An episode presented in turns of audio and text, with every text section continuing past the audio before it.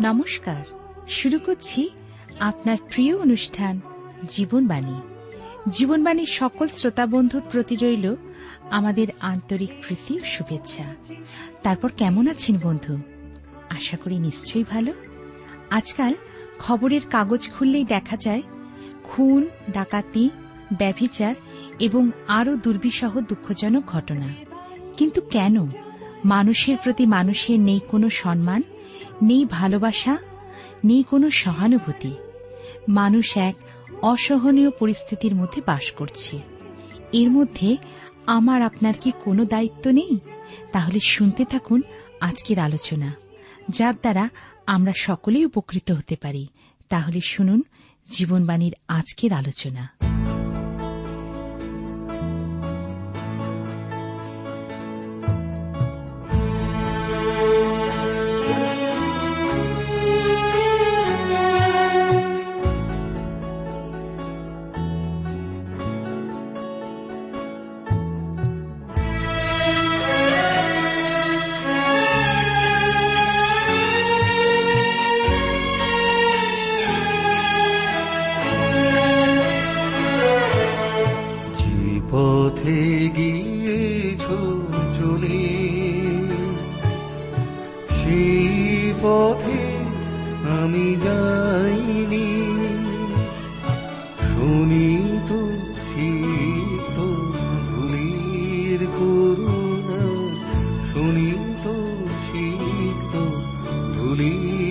করুণা তাই আমি খুঁজে পাইনি।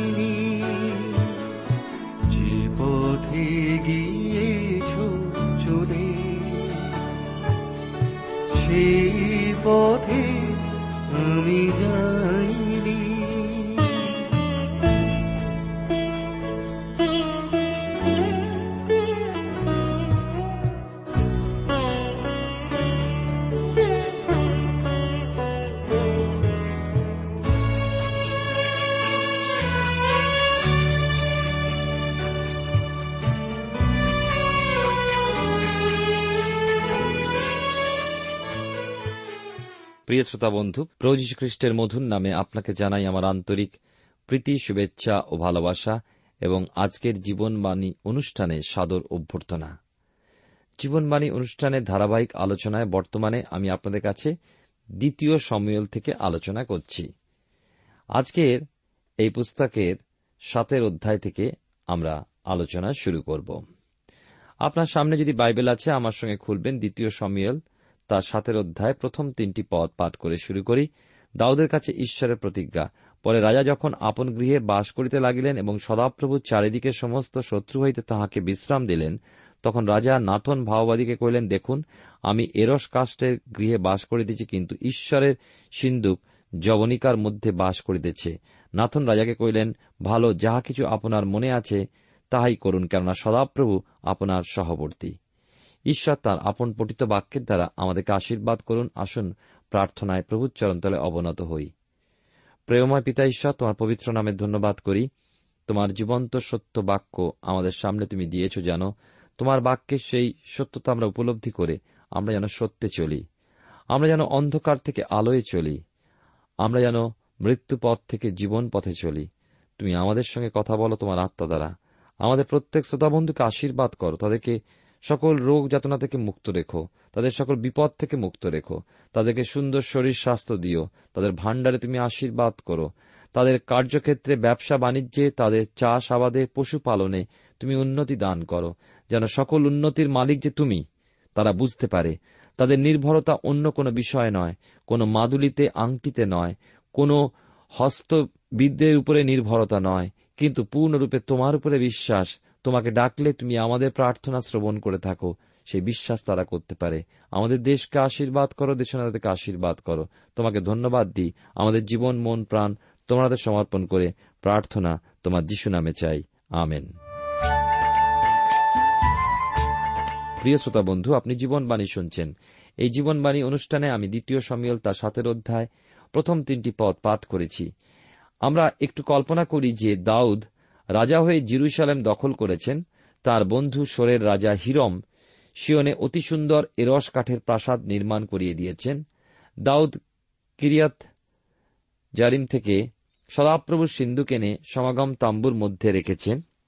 আর মনে করুন, একদিন রাত্রে দাউদ সদাপ্রভুর সিন্ধুক বিষয়ে চিন্তা করছেন, হয়তোবা সেই সময় বৃষ্টি হচ্ছিল আর দাউদের ঘুম ভেঙে গেল। বাইরে বৃষ্টি টাপুর টুপুর শব্দ, প্রাসাদের ছাদে জল পড়ছে। দাউদের হঠাৎ মনে হল, প্রাসাদ থেকে কিছু দূরেই সেই তাম্বু যেখানে সদাপ্রভুর সিন্ধুক আর দাউদ স্থির করলেন, সদাপ্রভুর সিন্ধুক রাখার জন্য আমি একটা গৃহ নির্মাণ করব। দাউদ পরদিনই তার ভাওবাদী নাথনকে ডেকে তার পরিকল্পনা ব্যক্ত করলেন আর নাথন ভাওবাদী আবেগে বললেন, অতি উত্তম কথা, গৃহ নির্মাণ করুন। কিন্তু নাথন একজন ভাওবাদী, তিনিও ভুল করলেন। তিনি ভুল করলেন এই কথা বলে, কেননা সদাপ্রভু আপনার সহবর্তী। আমার বা আপনার কাছে দাউদ যদি ওই একই বিষয়ে পরামর্শ চাইতেন, আমরাও নিশ্চয়ই এই রকমই জবাব দিতাম অতি উত্তম প্রস্তাব শুরু করে দিন। কারণ আমরা বাহ্যিক দৃষ্টিতে দাউদকে দেখতাম, আমরা কি চিন্তা করতাম যে দাউদ অন্তরে ও বাইরে সকল দিক দিয়ে কি ঈশ্বরের গৃহ নির্মাণের জন্য উপযুক্ত? ঈশ্বরের অন্তরের পরীক্ষক। অবশ্য দাউদ যখন মাঠে মেষ চড়াচ্ছিলেন, তখনই তাকে রাজা মনোনীত করেছিলেন। আর তখন দাউদের বয়সী বা কত? উঠতি যুবক। সেই সময় থেকে রাজা হওয়া পর্যন্ত ঈশ্বর তাকে দেখছেন। দাউদ তখনও মহাপাপ করেনি, তবুও ঈশ্বর নাথনকে দিয়ে বলে পাঠালেন যে, দাউদ, তুমি আমার জন্য গৃহ নির্মাণ করবে না, কেননা বহু রক্তপাত করে তোমার হাত রক্ত মাখা হয়েছে। সাতের অধ্যায় চার থেকে ছয় পদে আমরা পাই যে, ঈশ্বর নাথনকে সংশোধিত করলেন। নাথন যা বলেছেন সেই কথা ঠিক হয়নি। ঈশ্বর বোঝাতে চান যে নাথন ঈশ্বরের পরিকল্পনা না জেনেই দাউদের পরিকল্পনা অনুমোদন করে দিয়েছেন। ঈশ্বর নাথনকে বললেন, মিশর থেকে বার হয়ে আসার পর এই পর্যন্ত আমার সন্তানেরা আমার জন্য তাঁবুর ব্যবস্থা করেছে আর আমি তাঁবুতেই থেকেই তাদের সাথে যাতায়াত করেছি। এই কথায় ঈশ্বর এই বুঝাচ্ছেন যে তিনি সর্বদা তাঁর সন্তানদের সামিল হয়েছেন। বাইবেলের নতুন নিয়মে যোহন লিখিত সুষমাচারের একের অধ্যায় চোদ্দ পদে বলা হয়েছে লেখা আছে এখানে যে, আর সেই বাক্য মাংসে মূর্তিমান হইলেন এবং আমাদের মধ্যে প্রবাস করিলেন, আর আমরা তাহার মহিমা দেখিলাম, যেমন পিতা হইতে আগত এক জাতের মহিমা। তিনি অনুগ্রহে ও সত্যে পূর্ণ। প্রবাস করলেন, অর্থাৎ অস্থায়ী আবাসে বাস করলেন। ইসরায়েল দীর্ঘদিন অস্থায়ী আবাসে তাম্বুতেই বাস করতেন। মানুষের তাম্বুরূপ মাংসিক দেহকে তার মন্দির রূপে ব্যবহার করেছিলেন। মানুষের মধ্যে প্রবাস করার জন্য মানুষের রূপ ধারণ করেছিলেন। সাতের অধ্যায় আমরা দেখি, বিশেষ করে সাত পদে এখানে লেখা আছে, সমস্ত ইসরায়েল সন্তানের মধ্যে যাতায়াতকালে আমি যাহাকে আপন প্রজা ইসরায়েলকে পালন করিবার ভার দিয়াছিলাম, ইসরায়েলের এমন কোন বংশকে কখনো এই কথা বলিয়াছি যে তোমরা কেন আমার জন্য এ রসকাষ্টের গৃহ নির্মাণ করো নাই? গৃহ নির্মাণ করা, এরা দাউদের পরিকল্পনা ছিল, ঈশ্বরের আদেশ নয়। ঈশ্বর তাই বলছেন যে তিনি ইসরায়েলের কোন বংশকে কখনো বলেছেন যে আমার জন্য এরস কাষ্টের গৃহ নির্মাণ করে দাও। আট পদে আমরা দেখি ঈশ্বর নাথন ভাওবাদীকে বললেন, তুমি দাউদকে বরং স্মরণ করিয়ে দাও। বলো যে, যখন সে রাখাল বালক মাত্র ছিল, আমি তাকে আমার প্রজাদের শাসক মনোনীত করেছিলাম। সাতের অধ্যায় নয় পদে লেখা আছে, আর তুমি যে কোন স্থানে গমন করিয়াছ, সেই স্থানে তোমার সহবর্তী থাকিয়া, তোমার সম্মুখে তোমার সমস্ত শত্রুকে উচ্ছেদ করিয়াছি, আর আমি পৃথিবীস্থ মহাপুরুষদের নামের মতো তোমার নাম মহৎ করিব। ঈশ্বরের পুস্তকে দাউদ একজন মহান শাসক, যারা জগতে শাসনকর্তা ছিলেন, তাদের সাথে তুলনা করলে দেখবেন দাউদ অন্যদের তুলনায় কোন ক্রমে ক্ষুদ্র নয়, বরঞ্চ শ্রেষ্ঠ। সতেরো অধ্যায় দশ পদে দেখুন ঈশ্বর কি করবেন লক্ষ্য করুন, লেখা আছে, আমি আপন প্রজা ইসরায়েলের জন্য একটি স্থান নিরূপণ করিব ও তাহাদিকে রোপণ করিব। কেন করবেন? যেন তারা নিজেদের স্থান পায়। প্রায় তিন হাজার বৎসর পূর্বের ওই প্রতিজ্ঞা এখনও পূর্ণ হয়নি। কিন্তু একদিন হবে, ইসরায়েল আজ স্থানচ্যুত হবে না, ঈশ্বর তার প্রতিজ্ঞা পূর্ণ করবেন। সতেরো অধ্যায় এগারো পদে দেখি লেখা আছে এখানে যে অবধি আমি আপন প্রজা ইসরায়েলের উপরে বিচার কর্তৃগণকে নিযুক্ত করিয়েছিলাম, সেই অবধি যেমন দিত, আর আমি যাবতীয় শত্রুদের তোমাকে বিশ্রাম করাইব। আরও সদাপ্রভু তোমাকে বলিতেছেন যে, তোমার জন্য সদাপ্রভু এক কুল নির্মাণ করিবেন। তোমার দিন সম্পূর্ণ হইলে, যখন তুমি আপন পিতৃলোকদের সহিত নিদ্রাগত হইবে, তখন আমি তোমার পরে তোমার বংশকে, যে তোমার ঔরসী জন্মে তাহাকে স্থাপন করিব এবং তাহার রাজ্য সুস্থির করিব। এবার কিন্তু তিনি সলমনের কথা বললেন, যিনি দাউদের পরে রাজা হবেন। সলমনের রাজ্য সুস্থির অবশ্যই হয়েছিল, কিন্তু চিরস্থায়ী হয়নি। সলমনের পর দাউদের রাজ্য বা সিংহাসন বিনষ্ট হয়নি, কিন্তু কিছুকালের জন্য ঈশ্বর লোকচক্ষুর অন্তরালে রেখেছেন। সময়ে তিনি আবার প্রকাশ করবেন ও অনন্তকালীন রাজা সেই সিংহাসনে বসবেন। চোদ্দ পদ, বিশেষ করে পাঠ করুন। আমি তাহার পিতা হইব, সে আমার পুত্র হইবে। সে অপরাধ করিলে আমি মনুষ্যগণের দণ্ড ও মনুষ্য সন্তানদের প্রহার দ্বারা তাহাকে শাস্তি দেব। বড় কঠিন কথা। আমি তার পিতা হব এবং সে আমার পুত্র হবে। পুনরুত্থানের পর যিশু মগদলনী মরিয়মকে বলেছিলেন, আমাকে স্পর্শ করো না। আমি এখনও ঊর্ধ্বে আমার পিতার কাছে যাইনি। কিন্তু আমার ভাইদেরকে বলো যে আমি উঠেছি। ঈশ্বর যিশুর বাবা কোন দিক দিয়ে? তৃত্বের মধ্যে প্রথম পিতা আবার যোহন লিখিত সুসমাচারের একের অধ্যায় বারো পদে লেখা আছে, কিন্তু যতজন তাহাকে গ্রহণ করিল, সেই সকলকে যারা তাহার নামে বিশ্বাস করে, সেই সকলকে তিনি ঈশ্বরের পুত্র হওয়ার অধিকার দিলেন। আমরা দেখি যে দ্বিতীয় সম্মেল সাতের অধ্যায় চোদ্দ পদের শেষ কথাটি বড় কঠিন। সে অপরাধ করিলে মনুষ্যগণের দণ্ড ও মনুষ্য সন্তানদের প্রহার দ্বারা তাহাকে শাস্তি দেব। ঈশ্বর পিতা এবং ঈশ্বর পুত্রের মধ্যে এ এক ভীষণ সম্বন্ধ। যখন আমার পাপ ও আপনার পাপ তার উপরে দেওয়া হল, তিনি পাপী, সাব্যস্ত হলেন। আর মৃত্যু বরণ করতে হল, তার ক্ষত সকল দ্বারা আমাদের আরোগ্য লাভ হল। কিসের আরোগ্য লাভ? আমাদের পাপের রোগ হতে আরোগ্য লাভ। সাতের অধ্যায়, পনেরো পদে দেখুন লেখা আছে, কিন্তু আমি তোমার সম্মুখ হইতে যাহাকে দূর করিলাম, সেই শৌল হইতে আমি যেমন আপন দয়া অপসারণ করিলাম, তেমনি আমার দয়া তা হইতে দূরে যাইবে না। যদি বা দাউদের ঔরসজাত অন্যায় করে, পাপ করে তাকে তিনি দূরে ফেলে দেবেন। যেমন শৌলের বংশের প্রতি করা হয়েছিল, আর ঈশ্বর তাই করলেন, তিনি খ্রিস্টকে আনলেন, এই জগতে রাখলেন। ষোলো পদে দেখুন কি লেখা আছে। আর তোমার কুল ও তোমার রাজত্ব তোমার সম্মুখে চিরকাল স্থির থাকিবে, তোমার সিংহাসন চিরস্থায়ী হইবে। আমি চাই এখন আমার সঙ্গে আপনি বাইবেলে গীত সংগীতা উননব্বই অধ্যায় খুলুন এবং এই গীত সংগীতা উননব্বই অধ্যায় আমরা পাঠ করব চৌত্রিশ থেকে সাঁত্রিশ পদ। আবার বলছি, বাইবেলের পুরাতন নিয়মে গীত সংগীতা তার উননব্বইয়ের অধ্যায় বা উননব্বইয়ের গীত এবং তার চৌত্রিশ থেকে সাঁত্রিশ পদ আমরা পাঠ করব। লেখা আছে এখানে, আমি আমার নিয়ম ব্যর্থ করিব না, আমার অষ্টনির্গত বাক্য অন্যথা করিব না। আমি আমার পবিত্রতায় একবার শপথ করিয়াছি, দাউদের নিকটে কখনো মিথ্যা বলিব না।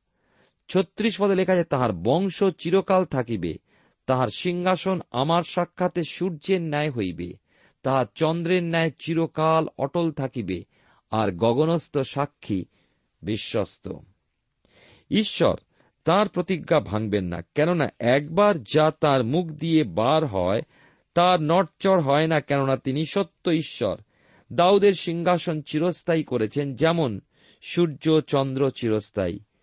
বৈজ্ঞানিকেরা বলেন যে চন্দ্র বহুদিন পূর্বে সৃষ্টি হয়েছিল বিশেষত আকাশচারীরা চন্দ্রে অভিযান চালিয়ে যে পাথর সংগ্রহ করে নিয়ে আসেন, তা পরীক্ষা নিরীক্ষা করে বিজ্ঞান জানাল যে চন্দ্র প্রায় তিন থেকে পাঁচ শত কোটি বৎসর পূর্বে সৃষ্টি হয়েছিল।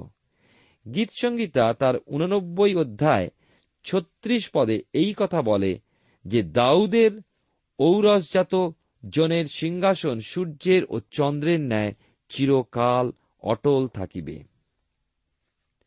সাতের অধ্যায় থেকে আমরা আলোচনা করছি দ্বিতীয় সময়েল তার সাতের অধ্যায়। সতেরো পদ পাঠ করুন লেখা আছে, নাথন দাউদকে এই সমস্ত বাক্য অনুসারে ও এই সমস্ত দর্শন অনুসারে কথা কইলেন। আর আঠেরো উনিশ পদে আমরা দেখি দাউদের প্রার্থনা। তখন দাউদ রাজা ভিতরে গিয়া সদাপ্রভুর সম্মুখে বসিলেন আর কহিলেন হে প্রভু সদাপ্রভু, আমি কে? আমার কুলি বা কি, যে তুমি আমাকে এ পর্যন্ত আনিয়াছ? আর হে প্রভু সদাপ্রভু, তোমার দৃষ্টিতে ইহাও ক্ষুদ্র বিষয় হইল, তুমি আপন দাসের কুলের বিষয়েও সুদীর্ঘ কালের উদ্দেশ্যে কথা কইলে হে প্রভু সদাপ্রভু, এ কি মনুষ্যের নিয়ম? দাউদ, ঈশ্বরের কথা শুনে বিস্ময়ে কিন্তু হতবাগ এ কেমন চিরস্থায়ী ব্যবস্থার কথা?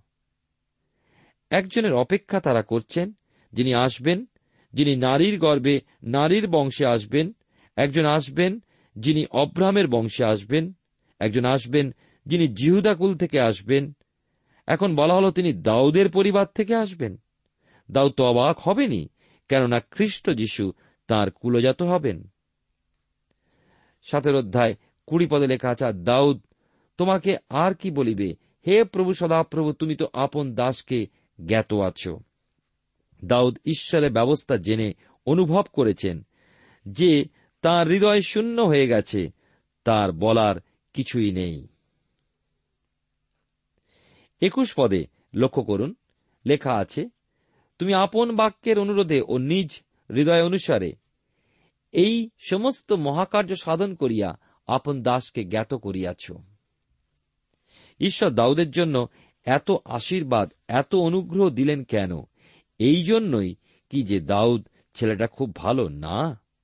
প্রিয় শ্রোতা বন্ধু, দাউদ মোটেই ভালো ছেলে ছিলেন না। আমরা এর পরে দেখতে পাব, আর আমাদের ক্ষেত্রেও তাই। আমরা ভালো ছেলে মেয়ে বা ভালো বাবা মা বলে ঈশ্বর দয়া করছেন না, আমাদের রক্ষা করছেন না। আমাদের উদ্ধারের ব্যবস্থা করে দিয়েছেন তা নয়, কিন্তু তার অদ্ভুত অনন্তকালীন অনুগ্রহ, যা পয়সা দিয়ে কেনা যায় না, ভালো কাজ দিয়ে করা যায় না সেই অনুগ্রহের জন্যই তিনি আমাদের প্রতি অনুগ্রহ দান করলেন। অনুগ্রহ হচ্ছে এমন জিনিস, আপনি ভিকারিকে একটা টাকা দিলেন, ভিকারি আপনার সেই টাকার পরিবর্তে কোনো কাজ করে দেয় না। আপনি দয়া করে ভিকারিকে দেন, কেননা ভিকারি নিঃস্ব অসহায়। ঈশ্বরের কাছে আমরা ভিকারির থেকেও নিকৃষ্ট। আমাদের কাছে ভালো কিছুই নেই। আমাদের আমাদের সুন্দর কিছুই নেই। সবই তাঁর দান, সবই তার অনুগ্রহ। তাই তিনি যখন দয়া বা অনুগ্রহ করেন, সেইটি আমাদের জীবনে মহান বিষয়। আমাদের উত্তমতার জন্য নয়, কিন্তু তিনি উত্তম বলে আমাদের অনুগ্রহরূপ উত্তম দান দিলেন। আমাদের জীবনে এই জন্য সদা সর্বদা তার প্রশংসা থাকা প্রয়োজন। দাউদের জীবন ঈশ্বরের প্রশংসায় পূর্ণ ছিল।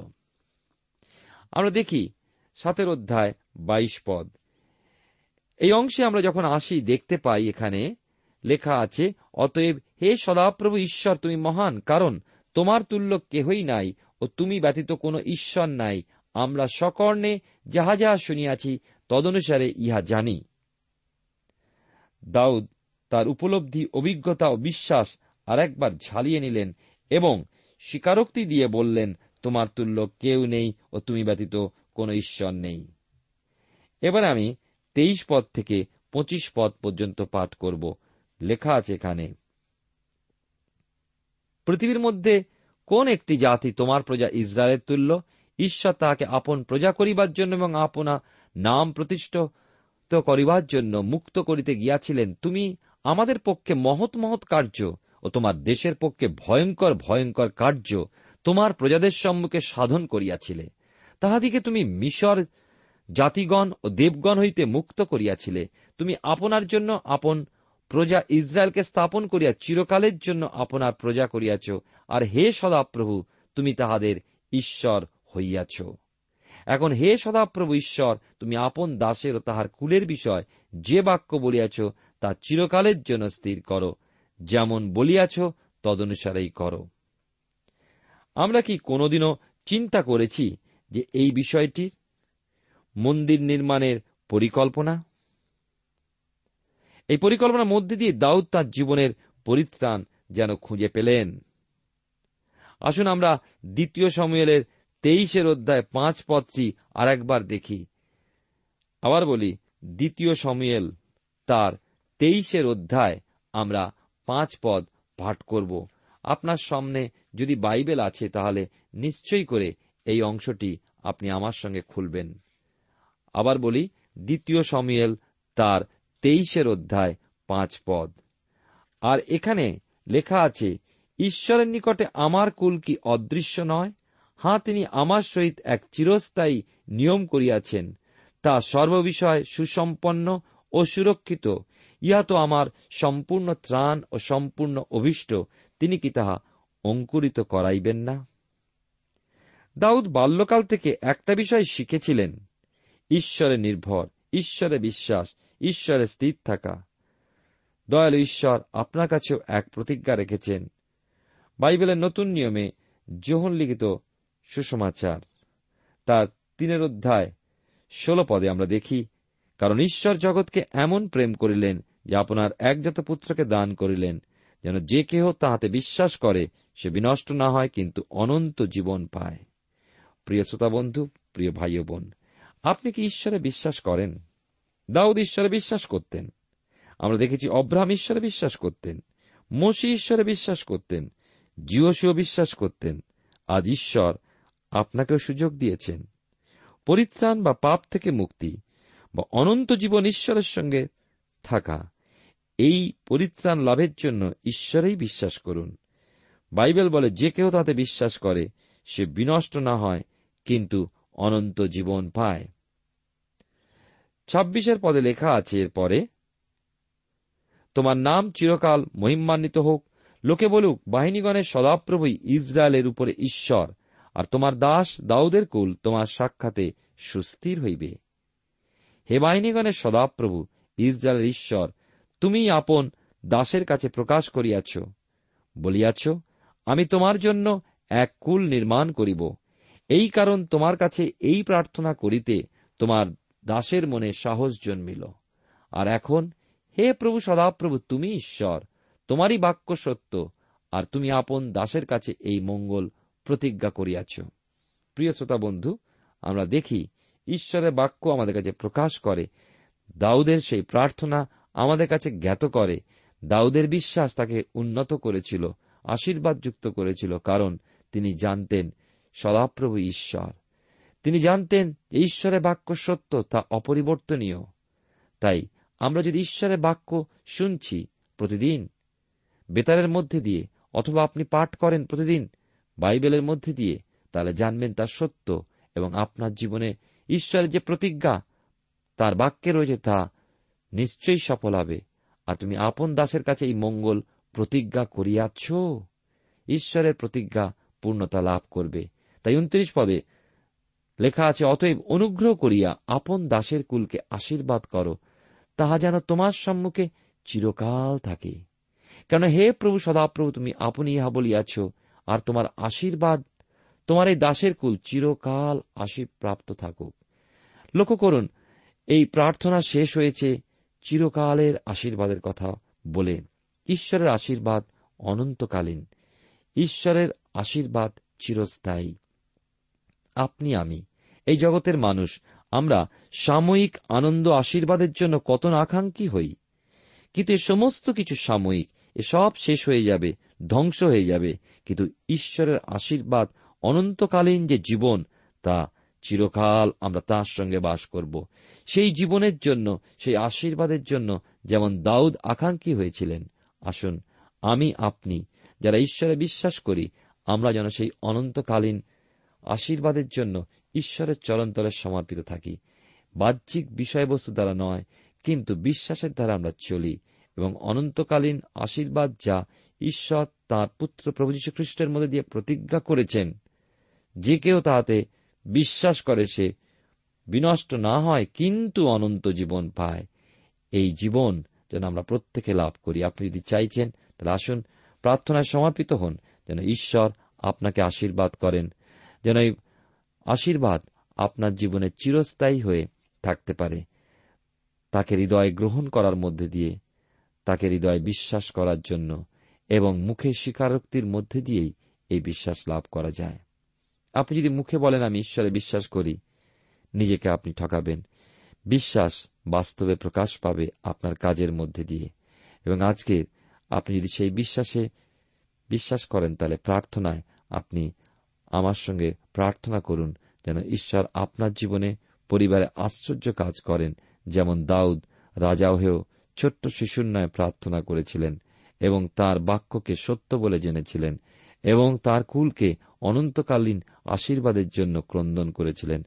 আসুন, আমি আপনি সেই প্রার্থনা করি যেন অনন্তকালীন আশীর্বাদে পরিপূর্ণ হই, যা একমাত্র ঈশ্বর, তার পুত্র প্রভু যীশু খ্রিস্টের মধ্যে দিয়ে আমাকে এবং আপনাকে দান করেছেন। একমাত্র খ্রিস্ট যিশুই হচ্ছেন। আপনার আমার জীবনের আশা ও ভরসা। কারণ তিনি আমার আপনার জন্য স্বর্গ থেকে ধরায় নেমে এসেছিলেন। মনে রাখব আমরা, তিনি স্বর্গে বসে থাকেননি এবং তিনি কোনো মাটির পুতুল নয়। ইতিহাসে তিনি এক ব্যক্তি। তিনি ঈশ্বর হয়েও মানুষ হলেন। আমার আপনার জন্য সেই গোয়াল ঘরে জন্ম নিলেন এবং আমার আপনার জন্য ক্রুশে তার সেই প্রায়শ্চিতজনক মৃত্যু সমস্ত পাপ থেকে আমাদেরকে সূচি করে। যদি আপনি বিশ্বাস করেন, সেই যিশুর হাতে সমর্পিত হন, প্রার্থনায় যাই। প্রেমময় পিতা ঈশ্বর, তোমার পবিত্র নামের ধন্যবাদ করি। বড় সুন্দর তোমার বাক্য, জীবন্ত বাক্য, যে বাক্যের মধ্যে দিয়ে তুমি রাজা দাউদের সঙ্গে নিয়ম স্থির করেছিলে, যে বাক্যের মধ্যে দিয়ে আমরা দেখি প্রভু দাউদ প্রার্থনা করেছিলেন এবং তুমি তার প্রার্থনা শ্রবণ করেছিলেন। তার অসীম বিশ্বাস তোমার উপরে এবং তোমার বাক্যের উপরে। তুমি আমাদের প্রত্যেক শ্রোতা বন্ধুকে আজকের এই দিনে বিশেষ করে সেই আস্থা ও বিশ্বাস দান করো, তোমাতে নির্ভর করতে যে তুমি তোমাতেই রয়েছে জীবন। শুধু জীবন নয়, এ জীবন অনন্ত জীবন, যে জীবনের শেষ হয় না, যে জীবনের শুরু এই পৃথিবীতে হয় এবং তা অনন্তকালীন থাকে স্বর্গে তোমার সঙ্গে বাসের মধ্যে দিয়ে। তোমায় ধন্যবাদ দিই তোমার প্রতিজ্ঞার জন্য। ধন্যবাদ দিই তোমার সকল প্রতিজ্ঞার জন্য। তুমি আমাদের সঙ্গে সঙ্গে থাকো, প্রত্যেক শ্রোতা বন্ধুকে আশীর্বাদ করো। সকল ধন্যবাদ। গৌরব, মহিমা, পরাক্রম তোমাকে দান করে। এ প্রার্থনা শুধুমাত্র তোমাদের সমর্পণ করে। ধন্যবাদের সঙ্গে প্রার্থনা যিশু নামে চাই। আমেন।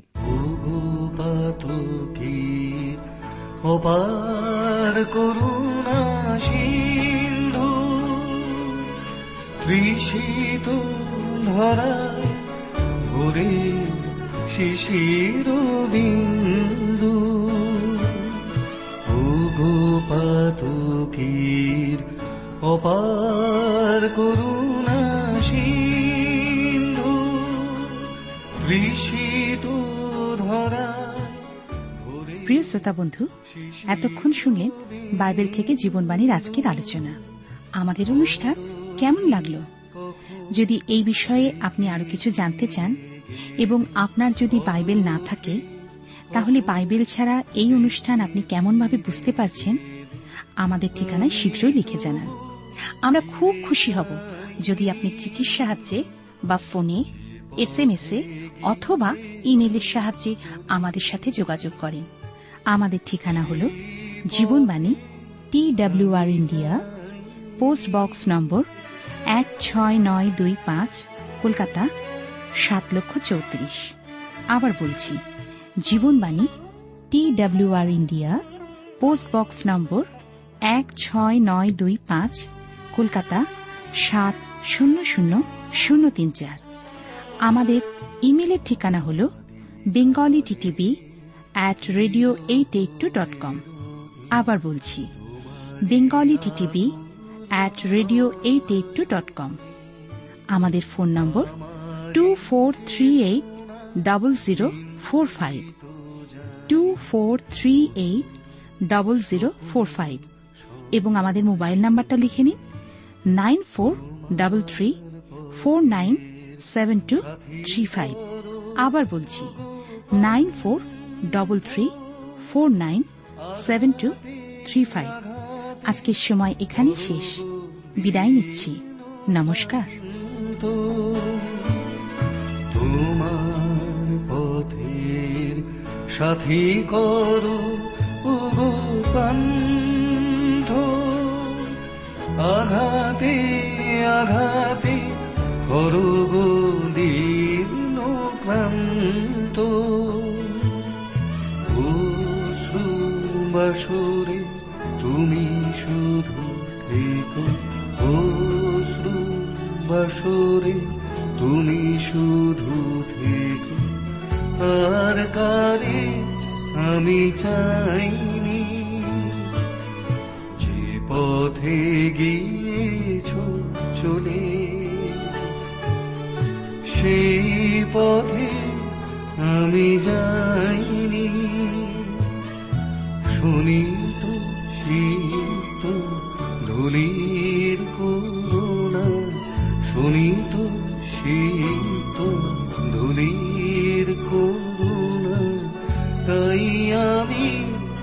খুঁজে পাই